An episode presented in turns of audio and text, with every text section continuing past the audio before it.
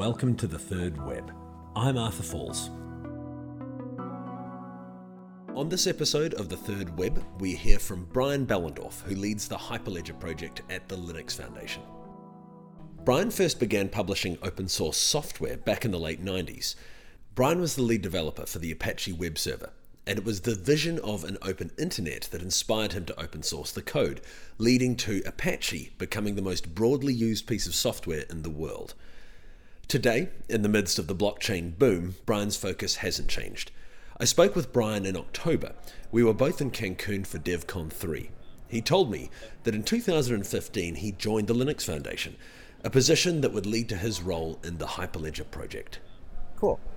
All right, so I'm Brian Behlendorf. I am executive director of Hyperledger, a umbrella effort to develop blockchain technology products and services that are all open source in nature, right? To try to build, you know, different building blocks, particularly around the permission ledger side, but not exclusively limited to that. So focusing on things like what are the consensus mechanisms that we might want to use? What are smart contract languages that we might want to use? So our premise is to be somewhat like how the Linux Foundation is operated, somewhat how the Apache Software Foundation is operated, which is really focus on governance around these projects and try to bring the businesses in the space building products and services on top of these underlying technologies, bring them into the picture as well. So, when will there be the Hyperledger ICO? there will never be a Hyperledger ICO. Uh, we're actually pretty determined to say, you know, these are underlying building blocks, and the way that they get built, the way that they get funded, is not actually up to us. Our business model, like the rest of the Linux Foundation, is anybody can use this code. It's all open source, and they can also anybody without paying us a dime can participate in development. And we certainly hope that when they find a bug, they report it. When they have a fix for it, they bring that in. If they want to extend it in some useful way, they think about contributing that upstream. But there are companies who want to get closer to the project, to understand how it works. They want to see what our priorities are, what our roadmap is. And they also want help in explaining what they do to the broader market. So that's the value that we provide to the 170 different organizations that have joined as members of Hyperledger. Many of those are also contributing code back into the project. So, why is that approach, in your mind, coming from your background, preferable to the ICO approach? Well, um, so uh, uh, first off, there's nothing wrong with tokenization, right? You can uh, let, me, let me back up a bit. So, so the use cases that drove me to say I need to spend more time paying attention to this is okay.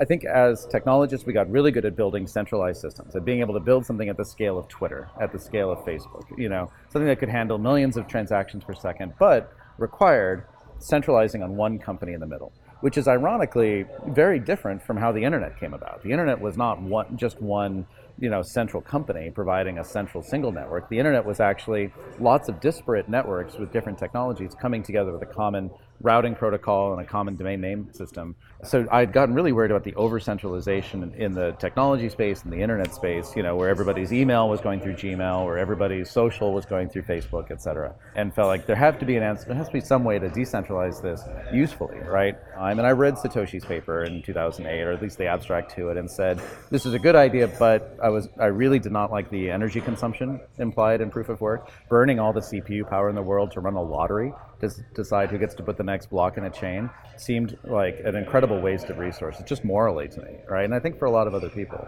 And the second thing was, it seemed like it was something that would be very vulnerable to inadvertently taking the enthusiasm that developers normally have for their own products and services and turning that into pump and dump schemes. And I was concerned then about, you know, could you inadvertently cause a lot of sincere developers building something brand new to into hawking a financial investment product, and if they do it slightly wrong, ending up in jail.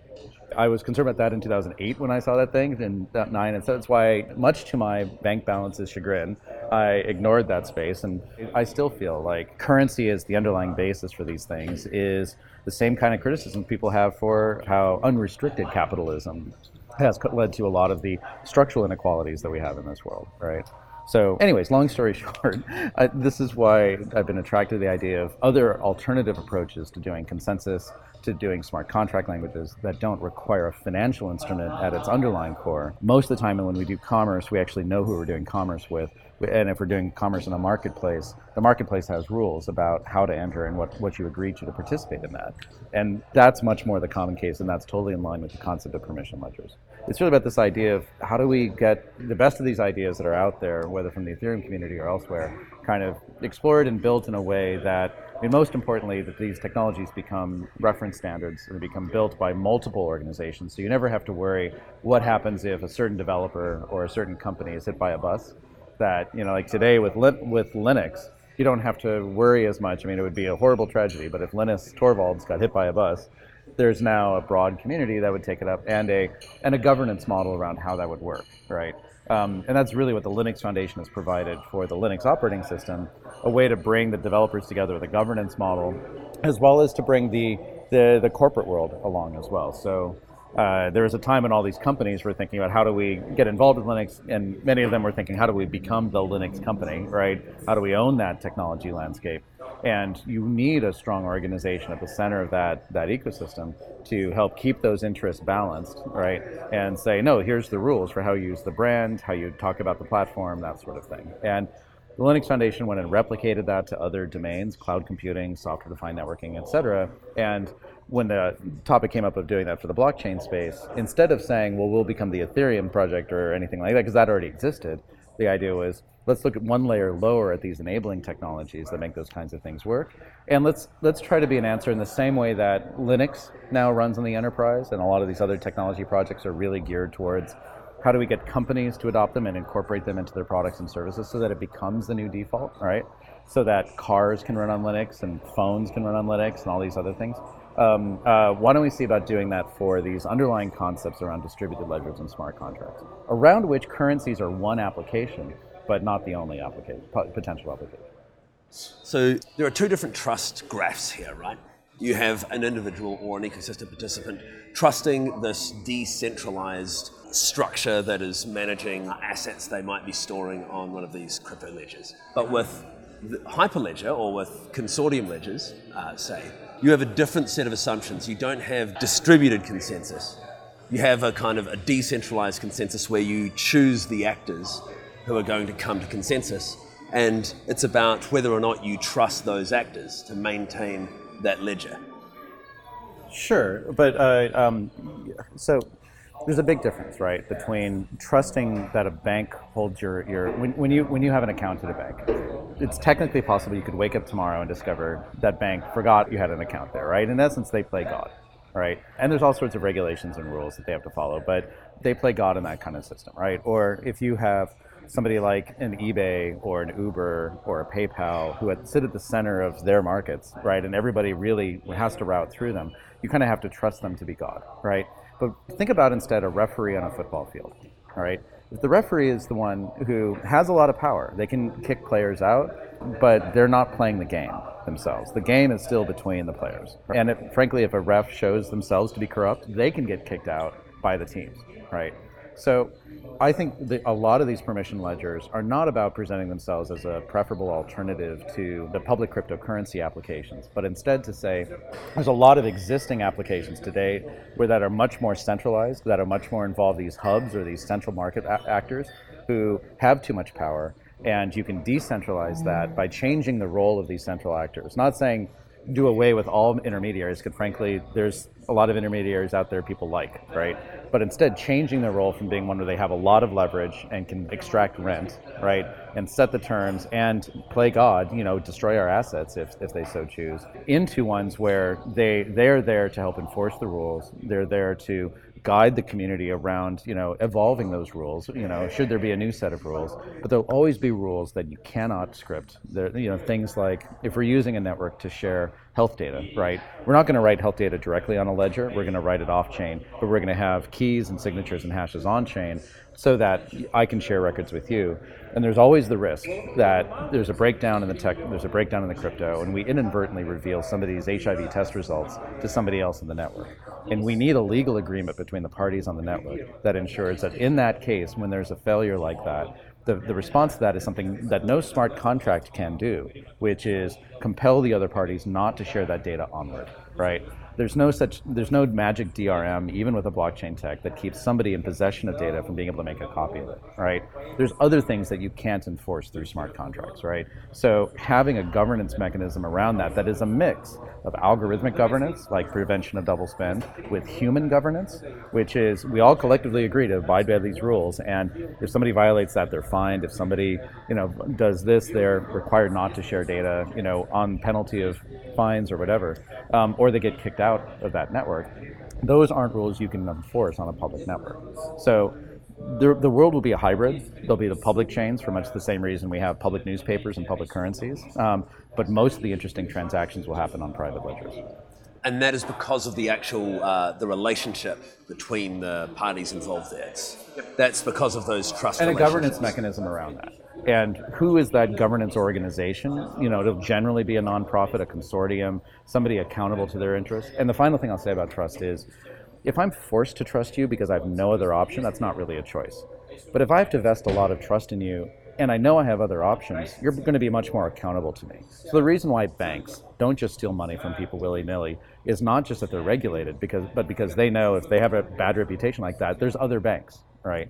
And so my hopefully what we'll see is not just you know, a permission ledger for this sector, for that sector, et cetera, but competition between these ledgers within any given sector so that if the governance organization, the consortium around that starts to really go downhill and make unreasonable rules and start kicking people out for arbitrary reasons, the actors in those networks can move.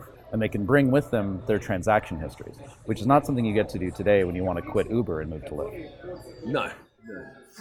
How do you foresee these changes expressing in the structure of the internet and the nature of the services that are available to us through the internet?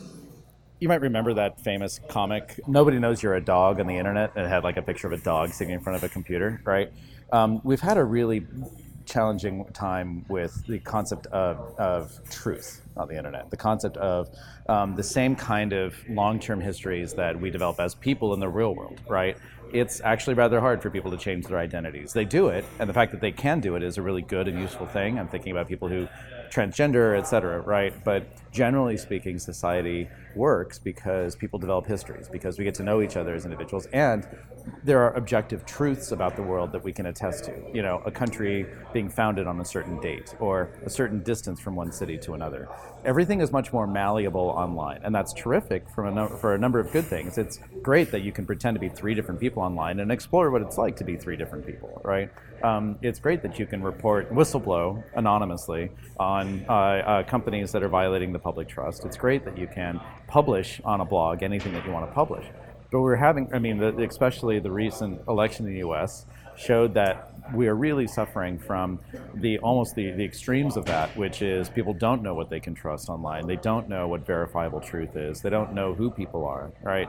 Um, and this is finally an answer to some of that, right? Uh, and not and, and, beyond programmable money. I mean, I like the idea of uh, smart contracts. I like the idea of tokenizing a lot of different things out there. We will see nations issuing fiat currencies as digital tokens, which will eliminate a lot of the practical advantages of Bitcoin or Ethereum, because you'll be able to have programmable money with U.S. dollars, which people would, I think, most of the world, most of the time, prefer to deal with.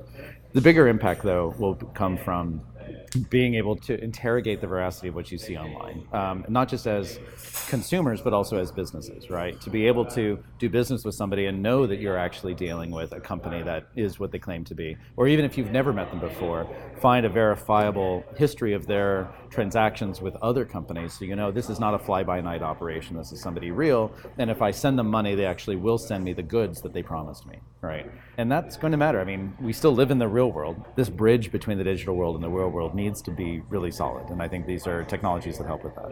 And I think the underlying protocols of the internet, I don't see this replacing TCP IP or HTTP or even the domain name system. I see this complementing as all, as all new technologies really, really have. So, what do you feel is characterizes people who have gotten into the blockchain space? There seem to be different camps.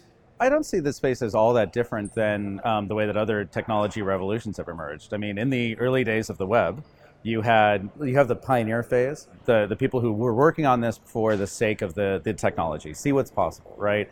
I think that same kind of technophilic kind of interest drives a, a lot of early interest. Then you kind of have the subtler phase, where you have, you know, kind of like the gold rush in California. People come out because they're attracted by these promises of riches, right? And I think that is characterizing a lot of the people in this industry now. And I would be cautious about building, you know, a vision of a future society based off of that kind of level of interest. And then I think there's a third wave, which is almost more normalization, right? Okay, the, if that second phase is characterized by like the 1999 or 2000 bubble, right? The phase after where everyone ran away from the technology for a while and it was hard to get funding for a startup, it was hard to get funding to try new ideas. Well, many of the great companies we know today, I mean, Google and Amazon, and to some degree, even like the resurgence of Apple uh, and the rebuild of Microsoft happened at these times when the amount of chaotic energy kind of subsided a bit. And a lot of start, other startup companies came about at that time or in the aftermath of that. And a lot of good technologies too. Cloud computing came out of this aftermath where people didn't have the funds to buy their own servers anymore. They need they wanted to rent capacity somewhere else, right? So for me, I'm really more driven by what happens in these lean moments, right? And by this third wave of normalization. I think that's when the most economic value at the end of the day ends up getting created and where the most substantial reinvention of society is possible. And, and all I can do really, I, am not really a demographer of you know people who show up at conferences like this or others. Um, although this is more my crowd than say where I was last week, which was Sibos, which is the banking software conference. Right? Um, I, I identify more as a developer. I think there's devs who want really want sincerely want to make a positive impact on that. And maybe cryptocurrencies give us a path to that. My hope is that we don't also inadvertently create a way to widen the inequalities out there in the world. And I think there's devs that are worried about that.